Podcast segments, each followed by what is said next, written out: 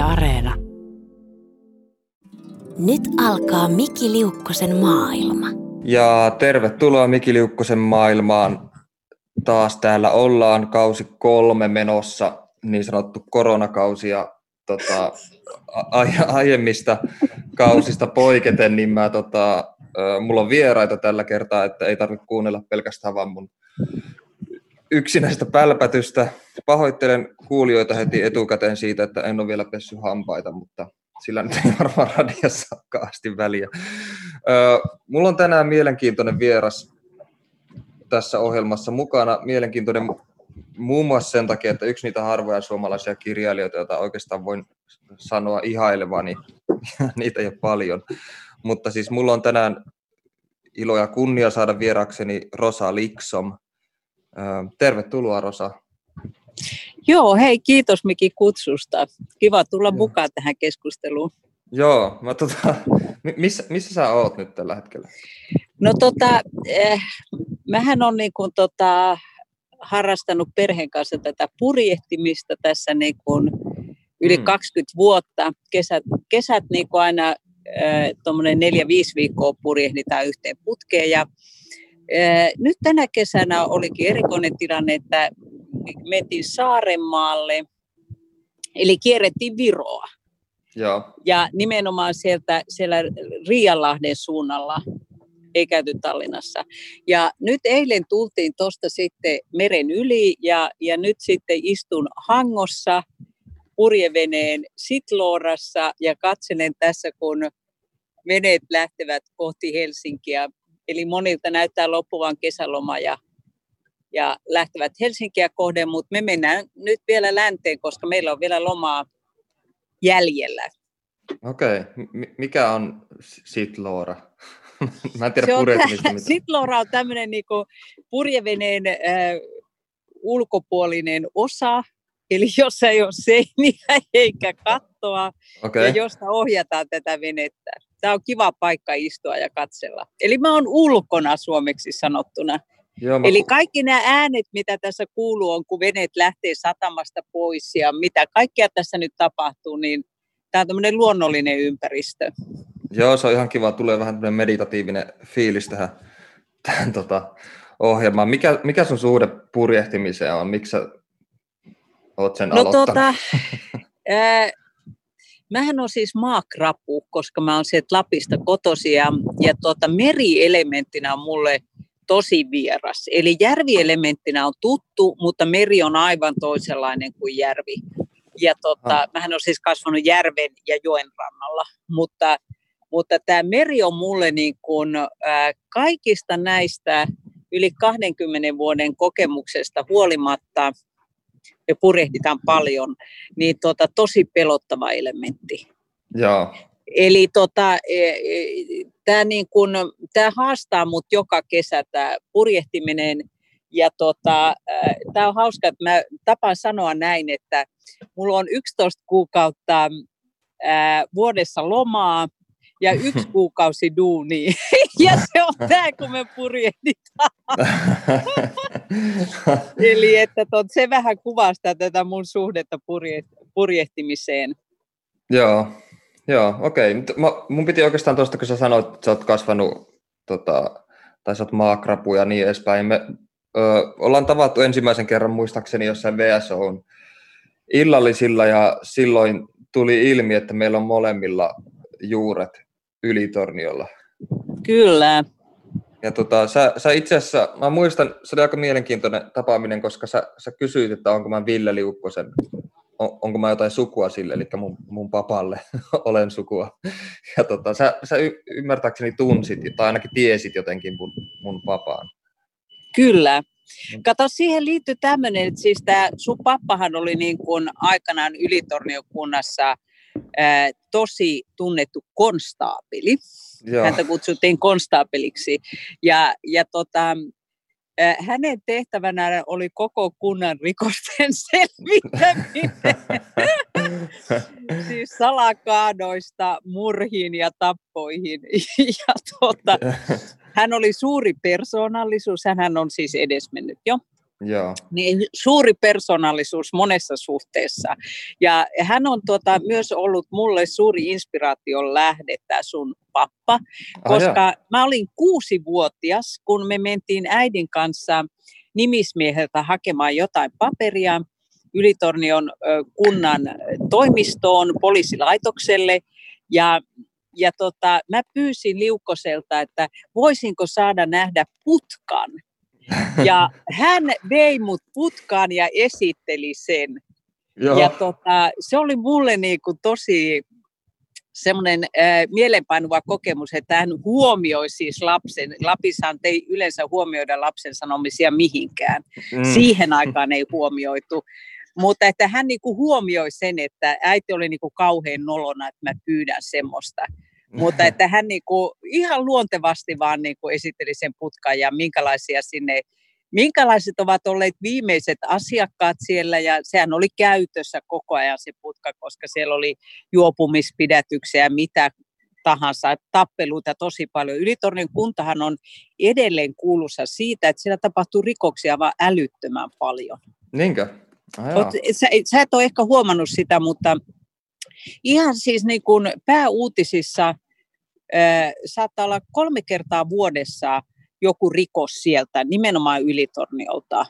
Okei, okay, Viimeksi ammuttiin junassa Ylitorniolla viime keväänä. Joku tyyppi, tyyppi ampui junaa. Okei. Okay. ja tuota, tässä on vielä hauska, että mun, veliä, mun veljen vaimo olivat Lapista tulossa Helsinkiin samassa junassa. Aha.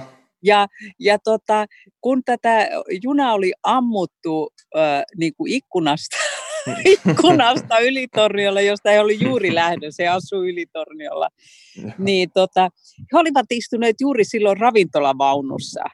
Joo. Ja sitten kuulleet tästä, että aa, juna on ammuttu, mutta he on niinku kanssa semmoisia tyyppejä, niin kuin lappilaiset yleensä, että ne ei hätkähdä, hätkähdä mistään. Joo. Eli he ei pitäneet yhtään minään tätä, että juna on ammuttu. ja si- tota mä oon just aina lappilaisuudessa ihan tota solepoika Mikhään asennetta. Että siellä niin. tavallaan ei välitetä tuollaista pi- pikkuseikoista ja muutenkin. Mutta tuo jännä tuo rikos, rikostilasto juttu siinä mielessä, että aina kun mä, oon, aina kun mä käyn mummolassa Ylitorniolla, niin siis musta tuntuu, että siellä ei tapahdu ikinä mitään, että siellä asuu noin 60 ihmistä ja siellä on yhdet liikennevalot ja kadulla on ruuhkaa, jos siellä on kolme ihmistä. Joo, ne liikennevalot on aivan turhaa ja sitten siellähän ei ole koskaan ketään, mutta siellä tapahtuu koko ajan. Joo, Eli että okay. ne 60 ihmistä saa aikaan semmoista pyörrettä. Mutta tietenkin siinä, siinähän on tämmöisiä, niin kuin mähän seuraan näitä ylitorjon rikos, rikoksia, koska ne toki kiinnostaa mua. Mm. Siinä on paljon sitä, että kun siinä on tämä väylän varsi, eli Tornion joki, menee ylitornion niin kuin, ei ihan läpi, mutta siitä reunasta. Ja sitten Ruotsin puoli näkyy. Ja sitten silta menee Ahvasaksan kohdalta Matarinkin Ruotsiin, niin tapahtuu paljon siis semmoista niin kuin kaiken näköistä ää, säpinää niin kuin näiden kahden valtion välillä. Ja Joo. ihmisiä tulee sieltä Ruotsista. Teillä oli kanssa pari vuotta sitten oli semmoinen mahtava rikosketju, joka oli, joka, johon liittyy myös Matarinki. Joo. ja sitten siellä on avovankila. Et siinä on vielä yksi te, se seikka, että Ylitorniolla on avovankila, ja se aiheuttaa sitten omanlaisia ää, tapahtumaketjuja. Joo, Joo. Ja mun, mun isä on myös, myös monesti kertonut sen nuoruudesta Ylitorniolla, varsinkin juhannuksista, jolloin ihmiset kokoontu Aavasaksalle kaikki, ja sitten oli tyypillistä, että siellä pu, puukotettiin joku ihminen aina, joka juhannus, ja Kyllä. se oli, se oli, se oli niin kuin ihan perusjuttu, mikä kuulostaa aika hullulta nyt, kun ajattelee vaikka omaa juhannusta, jolloin ei tapahtunut yhtään mitään. No kato, mähän nuorena kanssa kävin Aavasaksan juhannusta viettää, ja siellähän oli niin kuin tämmöinen se oli suuri tapahtuma, Alsaksan juhannus, sanotaan mm. vielä 70-luvulla, jopa 80-luvulla. Ja, ja sinne kerääntyi kaikkialta Lapista väkeä sinne Aavasaksalle. Siellä, se, ja siellä oli siis huippuesiintyjiä, Sleepy Sleepers, Danny, äh, tota, äh, Leningrad Cowboys, whatever. Ja. Eli että tota, se oli myös tämmöinen niin kuin, 70-80-luvulla tämmöinen rokkijuhla. Ja, ja tosiasia on se, että siellä niin kuin jengi oli niin kännissä, että et niin kuin sanotaan yksi kolmasosa porukasta niin kuin makas sammuneena siellä kuusikossa. Ja tuota, kossuahan juotiin siihen aikaan niin kuin raakana, suoraan mm. pullon suusta. Joo. Et se oli kyllä semmoista villilännen menoa, että kyllähän Lappi sillä, että mä oon kyllä hirveän, mä oon itse asiassa todella onnellinen siitä, että mä oon syntynyt tuossa Torniojokilaaksossa, koska, koska se elämä on niin kuin toisaalta rauhallista, toisaalta mm. ihmiset ottaa kaiken vastaan niin kuin hötkyilemättä, Joo. mutta siellä sattuu ja tapahtuu. Joo, niin kyllä, kyllä, kyllä. Joo, ja tota, no ennen kuin mennään tuohon lappilaisuuteen sen syvemmin, niin tota, mä, mä, muistan, jos vielä palaan tuohon mun pappaan, niin pappa oli tota, paitsi poliisi, niin se oli myös hirveän kulttuurelli ihminen ja luki tosi paljon ja oli sille niin kuin, lukenut ihminen ja mä muistan jo lapsuudessa, että se jotain mainitsi, mainitsi susta mulle silloin. Mä en itse vielä silloin ollut kiinnostunut juurikaan kirjallisuudesta, mutta sitten vähän myöhemmin mä kysyin mun äidiltä, joka oli tota Kainuun kylästä kotoisin, joka on vissiin siinä, onko se nyt Ylitorniolta joku parikymmentä kilsaa? Se on ihan lähellä, joo. Joo, oli sieltä kotoisin ja mä kysyin, että tunsiko mun äiti tota, sua, ja mun äiti sanoi, että, että eihän sua tuntenut, mutta joo, että se oli semmoinen outo tyyppi, että se kulki jossain nahkahousuissa ympäri, se oli semmoinen, semmoinen punkkari, ja mä aloin vähän kiinnostaa, että okei, että, että aika mielenkiintoista, että kir- mun, mun mielikuva kirjailijasta oli semmoinen villapaitainen, ö, partainen mies, siis semmoinen Dostojevskin näköinen tyyppi jossain ullakolla. Ja sitten kun mä sain, sain tuon, tuon punkkiassosiaation tai nahkahousut ja nahkatakit ja ton, niin se oli mun mielestä jotenkin tosi virkistävää. Ja sitten lukiossa äidinkielen opettaja antoi meille luettavaksi jonkun sun novellin. Ja se taisi olla ensimmäinen kerta, kun mä tutustuin sun tekstiin, ja mä muistan vaan sitä novellista sen, että siinä oli joku kohtaus, missä ö, perheen isä hukuttaa kissanpentuja jossain säkissä tai jotain tämmöistä. Muistaakseni se oli joku tällainen, tällainen novelli ja mä muistan vähän, vähän järkyttyneeni siitä silloin aikanaan, mutta se teki myös muhun kovan vaikutuksen ja samoihin aikoihin mä löysin sitten Timo K. mukaan ja Kalervo Palsan ja Kalervo Palsan päiväkirjoissa sitten loppupuolella sä alat ilmestyä siellä myös.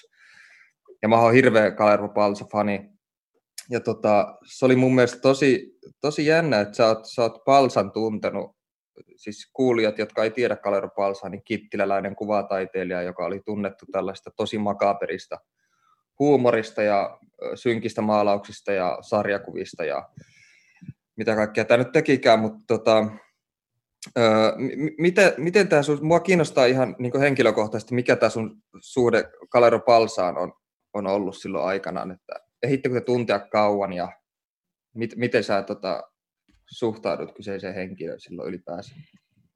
Joo, ennen kuin mä vastaan tuohon, niin mä eh, lähden siitä niistä nahkahoususta liikkeelle, koska tässä mun, mun niin kuin tiellä on erittäin tärkeä se, että mähän muutin 15-vuotiaana sieltä Tonnejokilaaksosta Rovaniemelle lukioon, Mm. Ja siitä sitten suoraan etelään ja siitä sitten Kööpenhaminaan ja Moskovaan ja niin edelleen vuosiksi. Että tavallaan niin kuin voi sanoa, että 15 eka vuotta mä asuin siellä kylässä ja sen jälkeen mä en ole asunut siellä, mutta mähän kävin siellä jat, niin kuin neljä kertaa vuodessa. Jokaisena vuoden aikana mä kävin, vietin siellä pari viikkoa riippumatta siitä, missä päin maailmaa mä asuin.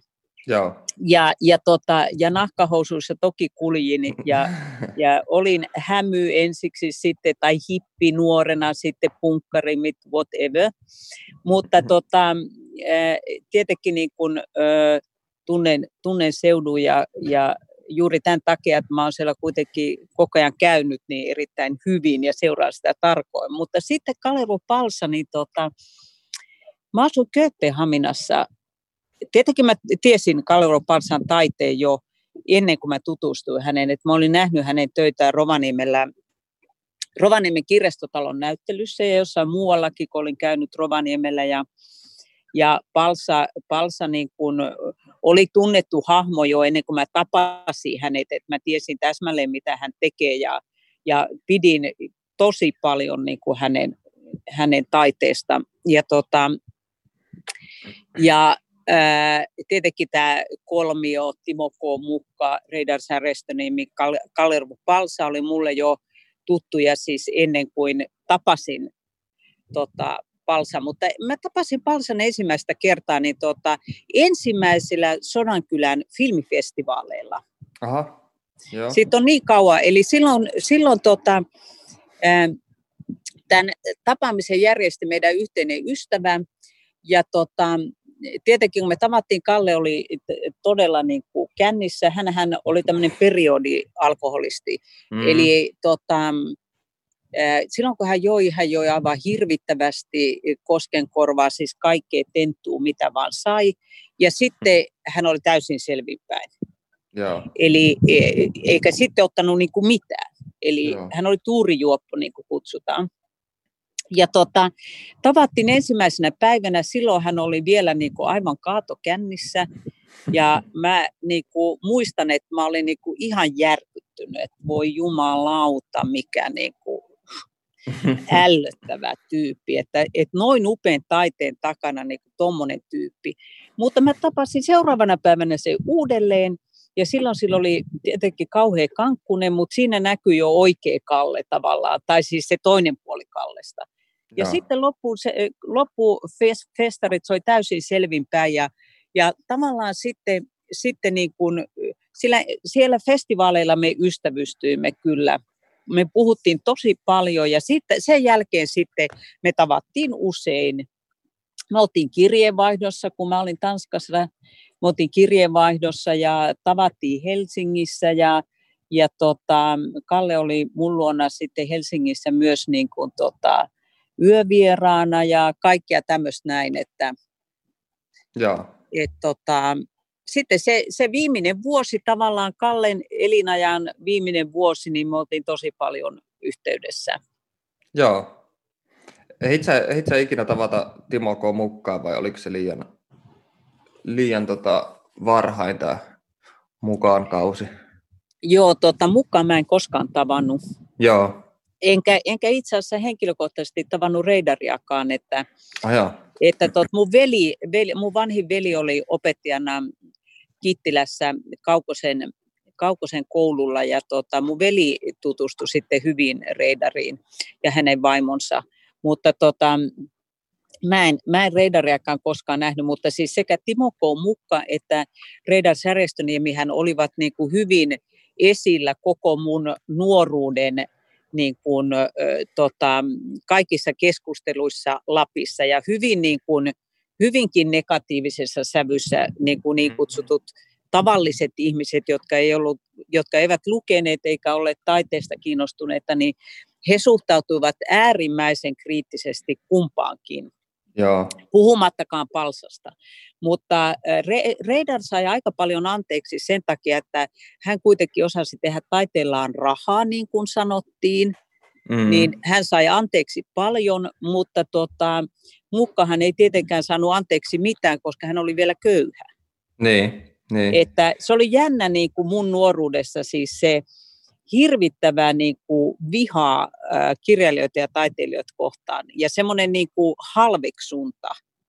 Joo. Että, että se, tätä taustaa vasten niin kuin, niin kuin mä itse ajattelin nuorena, että kirjailija ja taiteilija ammatti on viimeinen, mihin mä ikinä haluaisin. Ja sitten tämä kirous tuli kohdalleni. Se oli siis ihan järkyttävää, kun mä tajusin sen, että jumalauta, mä oon kirjailija. Että tämä niin tämä kaikista vihatuin ammatti, ja sitten Annikki Kariniemi vielä siihen lisäksi, joka oli hyvin niin kuin röyhkeä persona, Joo. tai osas olla niin kuin humalassa hyvin röyhkeä, jota mä pelkäsin pienestä pitäen. Siis mm. Annikkihan kävi meillä, se oli mun isä ja äidin perhe tuttava, niin mä pelkäsin sitä aina siis tosi paljon. Joo. Niin, tota, niin sitten kaikki tämä kirous tulee kohdalleni. ja jota mä yritin välttää viimeiseen asti. Siis mähän, niin kuin, mähän menin yliopistoon opiskelemaan antropologiaa, koska mä, niin kuin ideana oli, että mä halusin tutkijaksi, kehitysyhteistyöhommiin ja sitten tai venäjän kielen opettajaksi. Mulla oli ihan muut ideat. Joo. Joo. Ja mä olin sillä tiellä, siis mähän on tällä antropologin tiellä jo ihan siellä, että, että niin kun, ähm, musta olisi mahdollisesti tullut tutkia. Siinä ei ollut, niin kuin, mä olin ihan sillä tiellä. Niin, niin. niin. Tota, sitten kävikin näin. Se Joo. oli mulle hirveä järkytys. Joo, palataan tuohon ihan justiinsa. Tämä on Miki Liukkosen maailma.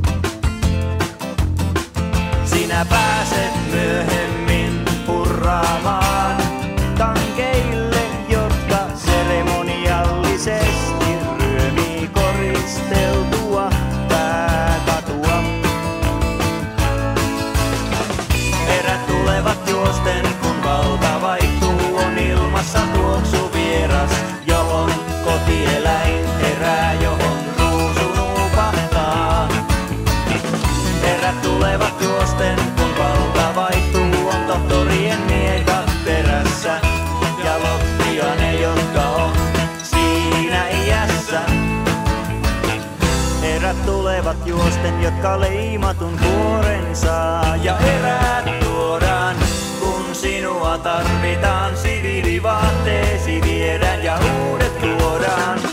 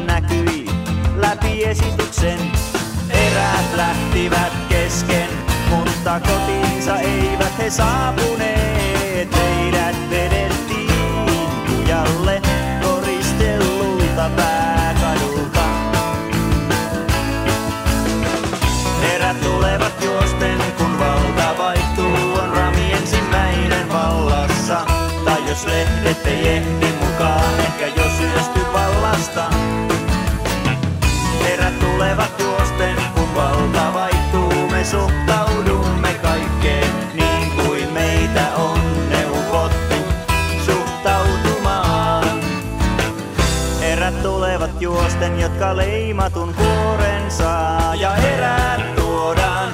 Kun sinua tarvitaan, siviilivaatteesi viedään ja uudet tuodaan. Sillä nyt on vaihtumassa valta.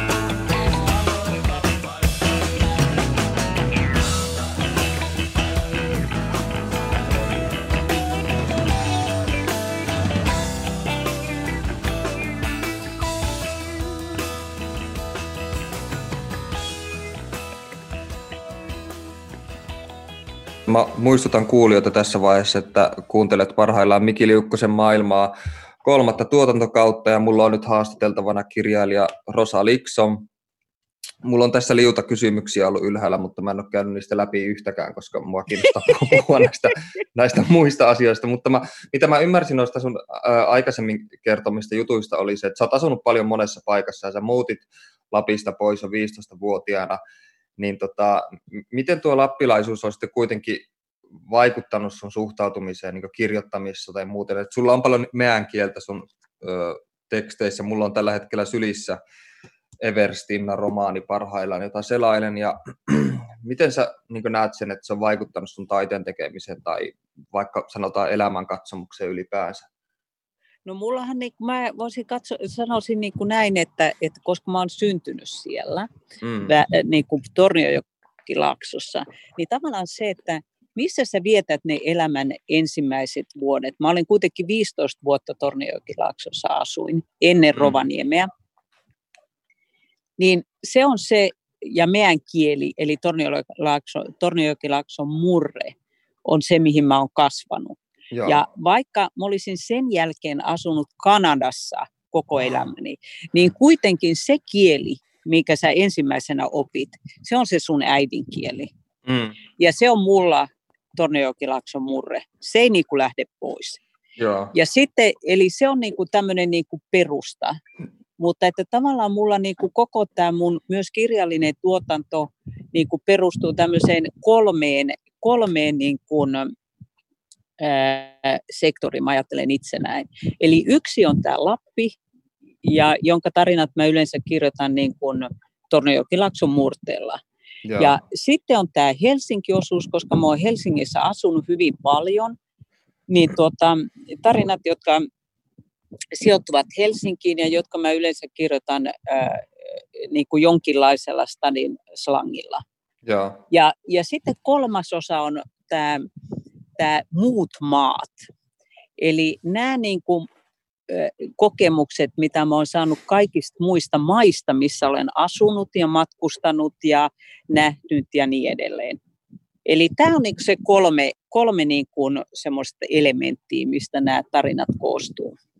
Ja. Mutta tietenkin, tietenkin, kun ihminen tulee vanhemmaksi, niin tota, tavallaan korostuu se, mistä sä oot lähtöisin. Mm. Se on jännä.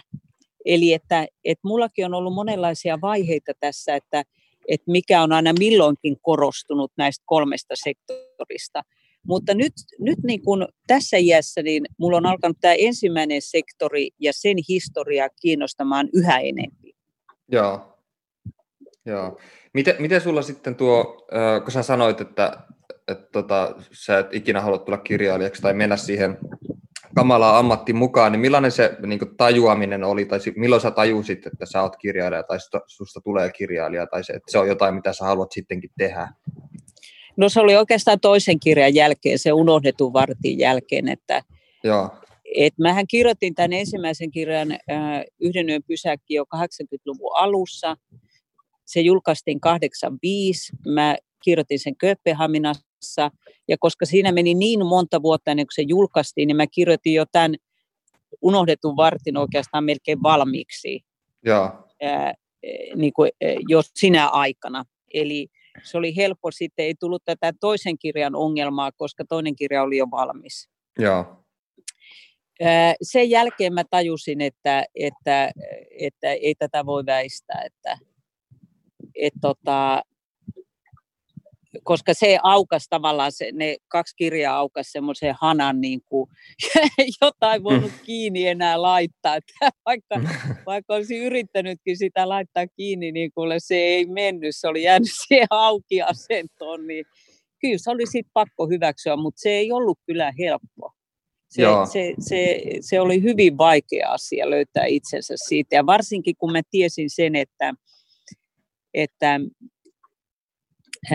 Mä en tule saamaan kovin paljon kiitosta tästä ammatista siellä, siellä synnyinseudullani ja varsinkaan niistä tarinoista, jotka sijoittuvat synnyinseudulle, niin, niin tota, enkä ole sitä kiitosta kyllä saanut, että, että tota, se oli niin kuin vaikeaa. Ja tietenkin niin kuin nuorena, mä olin kuitenkin nuori, silloin mä olin 25, kun se eka kirja tuli, niin, tota, ää, niin kyllähän niin kuin tietenkin 25-vuotias niin kuin skitsoilee kaikista eniten sitä omien niin kuin vanhempien, ää, niin kuin, että mihin he joutuvat. Joo. Että isä oli kuollut joka oli hyvä asia tässä mielessä, eh, mutta tota, mä niinku, sää, surin äitiäni siinä, että mihin hän joutuu.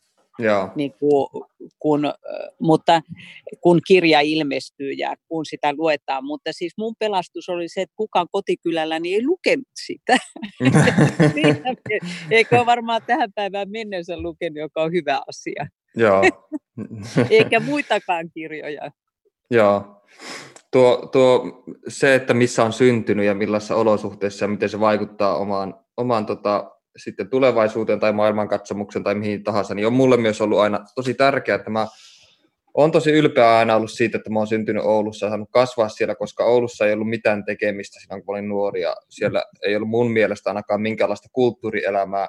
Ja mä oon siitä tosi kiitollinen, koska mä aina ajattelen, että jos mä olisin kasvanut vaikka Helsingissä tai muuten, niin tarjontaa olisi ollut ihan liian paljon ja musta olisi tullut sellainen etelä-petelä, joka ei niin juuri, juuri, juuri, jolta puuttuu semmoinen öö, nyt näytetään perkele asenne, minkä mä mun mielestä sain Oulussa, koska ainakin omasta mielestä siellä oli niin ahdasmieliset olosuhteet tai muuta. Saatan liioitella, ei varmasti edes ollut, mutta omasta mielestä ainakin oli. Ja Helsinki näyttäytyi jotenkin semmoisena niin kuin, öö, kosmopolina tai jonain niin kuin mahtavana kulttuurikeskuksena, keskuksena, mutta mä tavallaan noihin oman kirjailijauran aikoihin just ihailin paljon, just niin kuin sanoin, niin Kalero Palsa ja Timo Mukkaa, ja sitten yksi käsite, mikä mua erityisesti kiehto, oli tällainen arktisen hysterian käsite, mikä, mm. miten, miten sä itse näet tämän arktisen hysterian, tai miten sä niin avaisit tätä ihmisille, jotka ei välttämättä tiedä, mistä on kyse?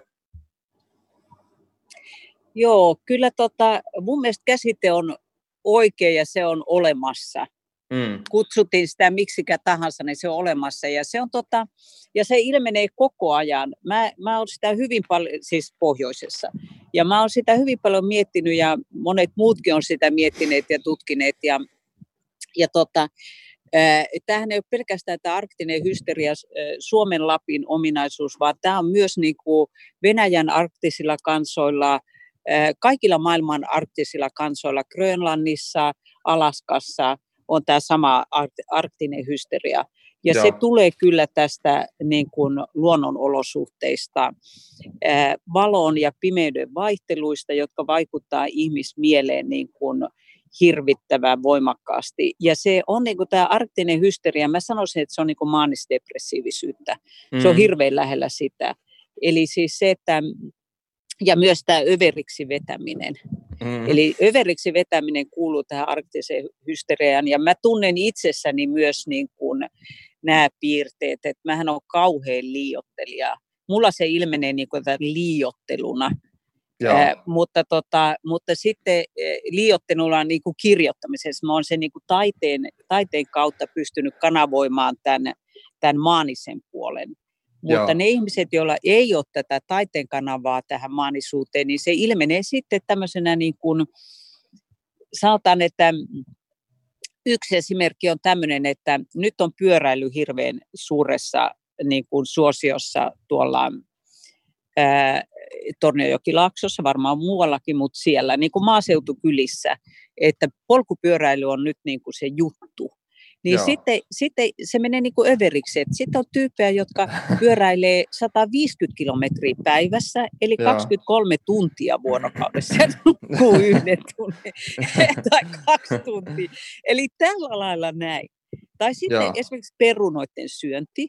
Eli että jossain vaiheessa oli, se ilmeni näin, että, että niin kuin tyypit söi niin kuin kaksi kiloa perunoita kerralla. Joo. Eli että siis niin kuin, ja mitä erilaisimmissa muodoissa. Tietenkin tämä alkoholi on ollut hirveän niin kuin, oleellinen osa arktista hysteriaa, mutta nyt Lapissakin juodaan vähempi kuin ennen. Joo.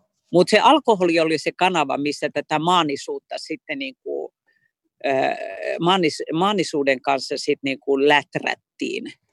Niin, nyt siellä vaan pyöräillä ja tehdään rikoksia lähinnä. Niin, mutta että se on se arktinen hysteria, juuri tämä, tämä, niin kuin, tämä voimakas valon, valon ja pimeyden vaihtelu, ja, ja se vaikuttaa niin kuin ihmisaivoihin. Joo, joo.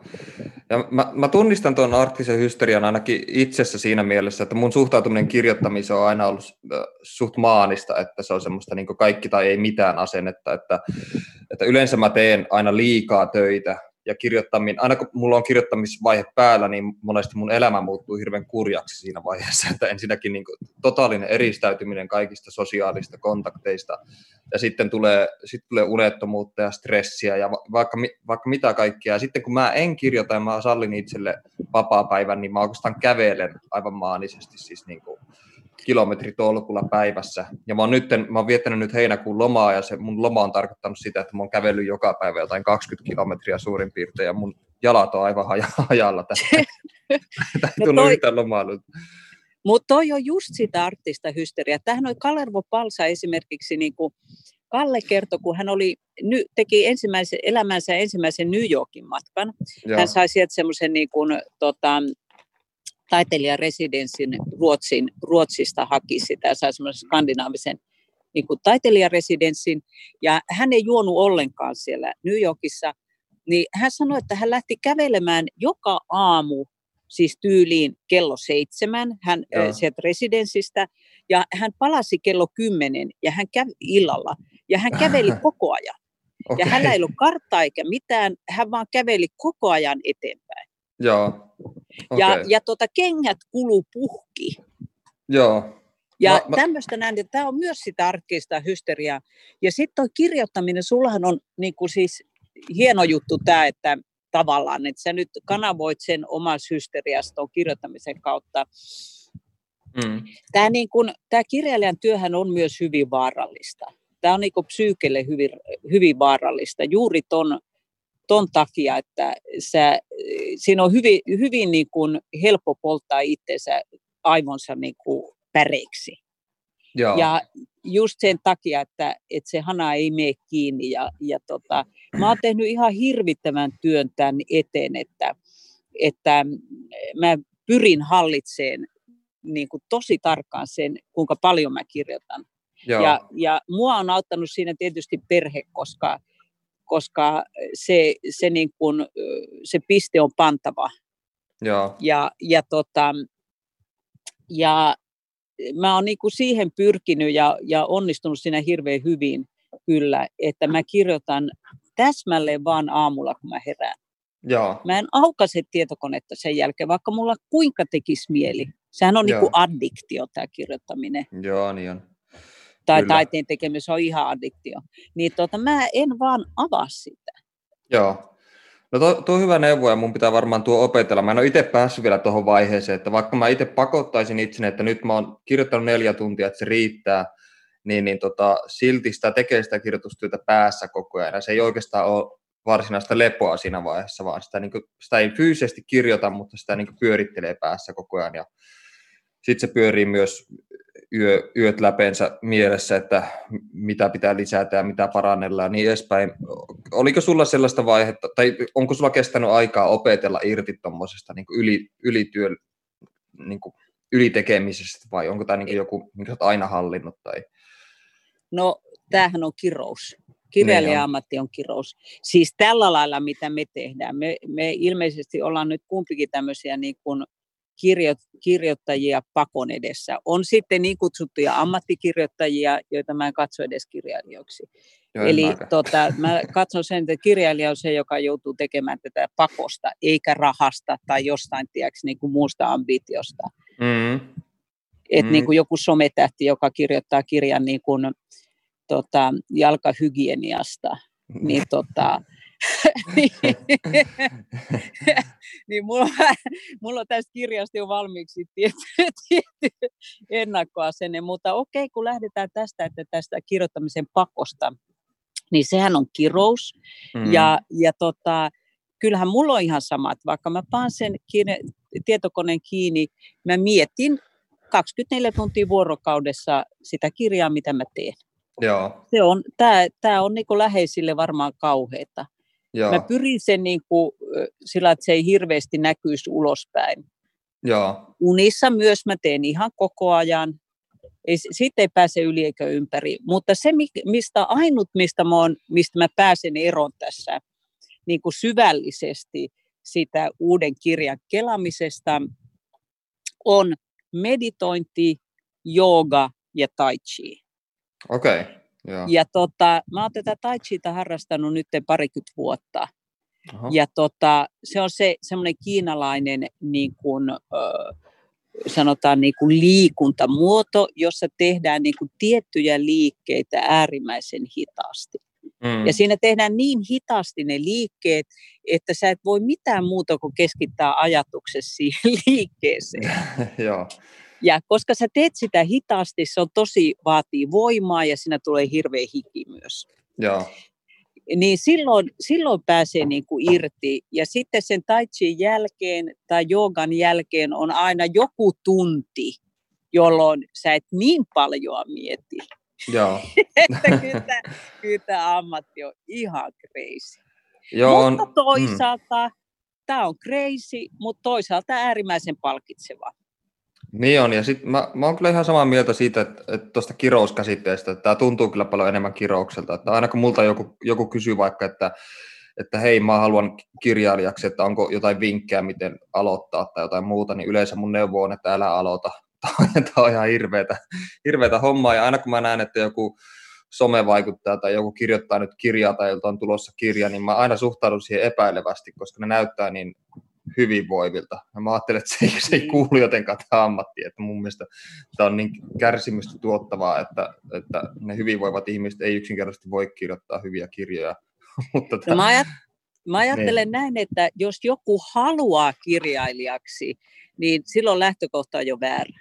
mm, Eli että silloin kannattaa jättää, ne, kannattaa kirjoittaa, mutta jättää julkaisematta, eikä kannata mennä millekään kursseille, vaan kirjoitella kotona ja jättää ne boksiin.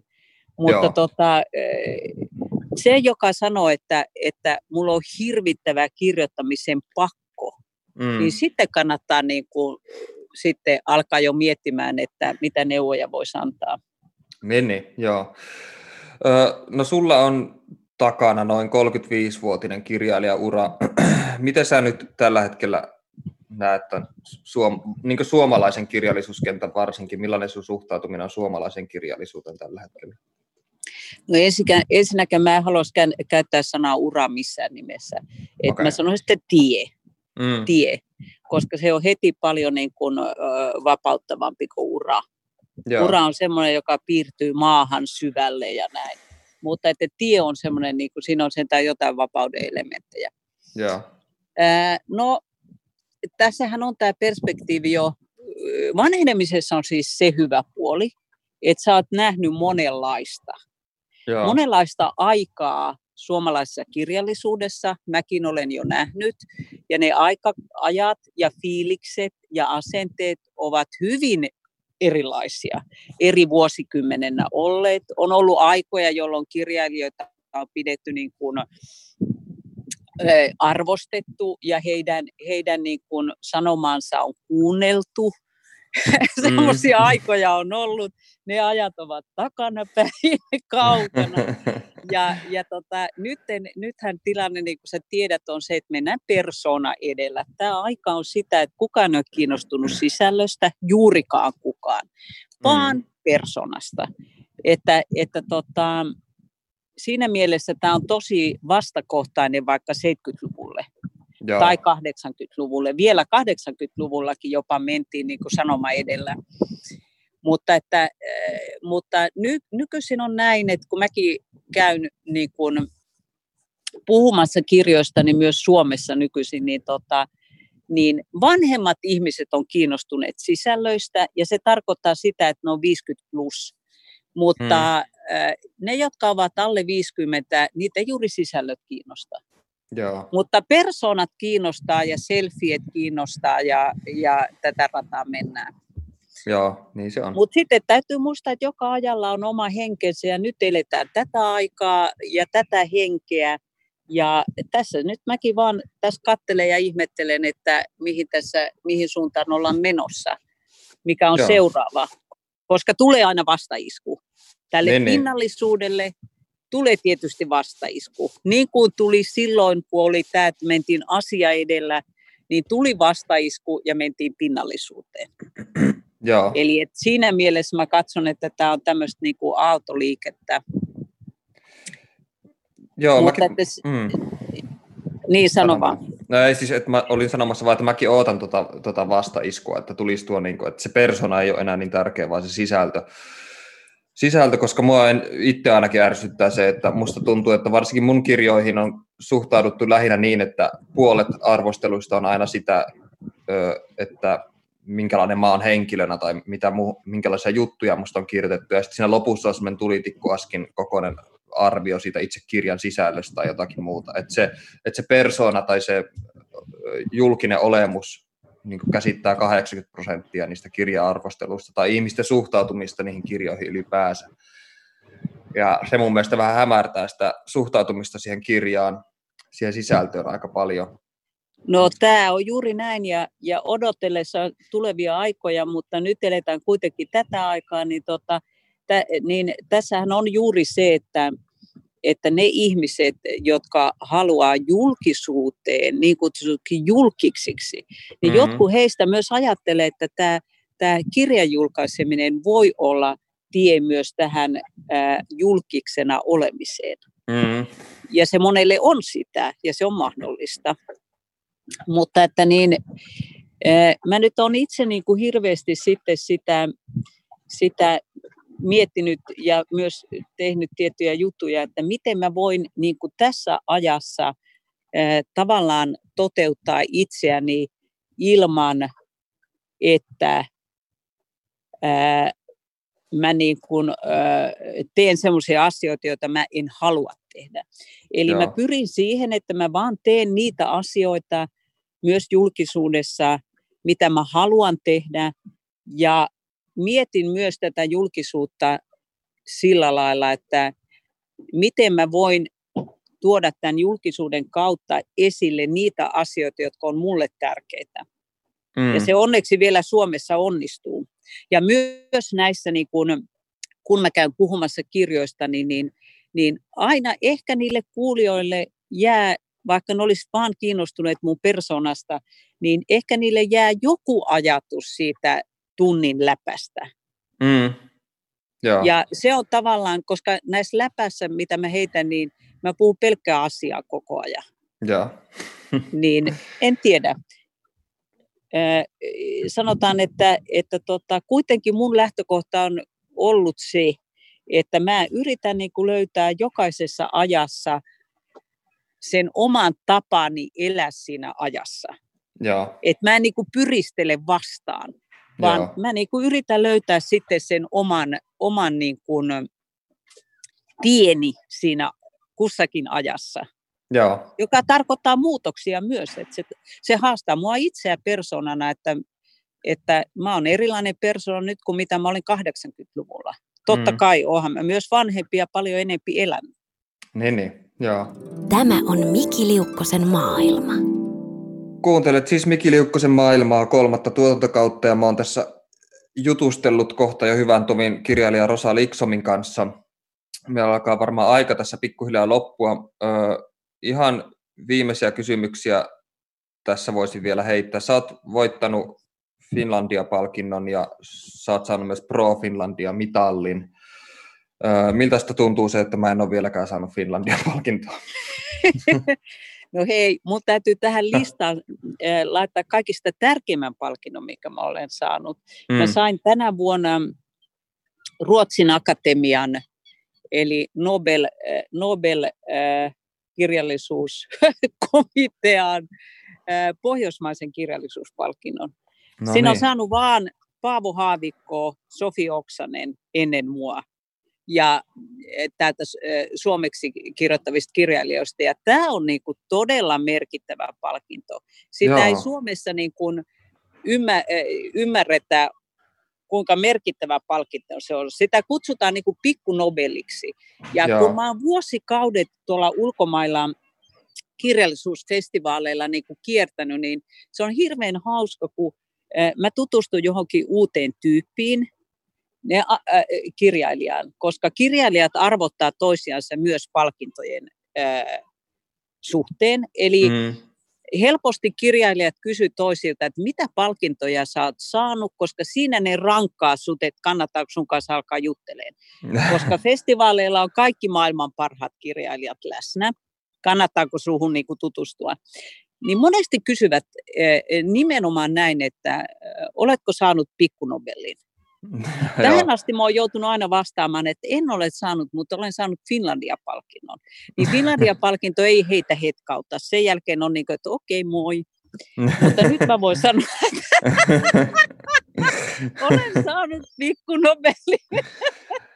Aivan mahtavaa. Mut, siis, no mutta tämä on näin, tämä on, ihminen on ihminen ja ihminen käyttäytyy näin.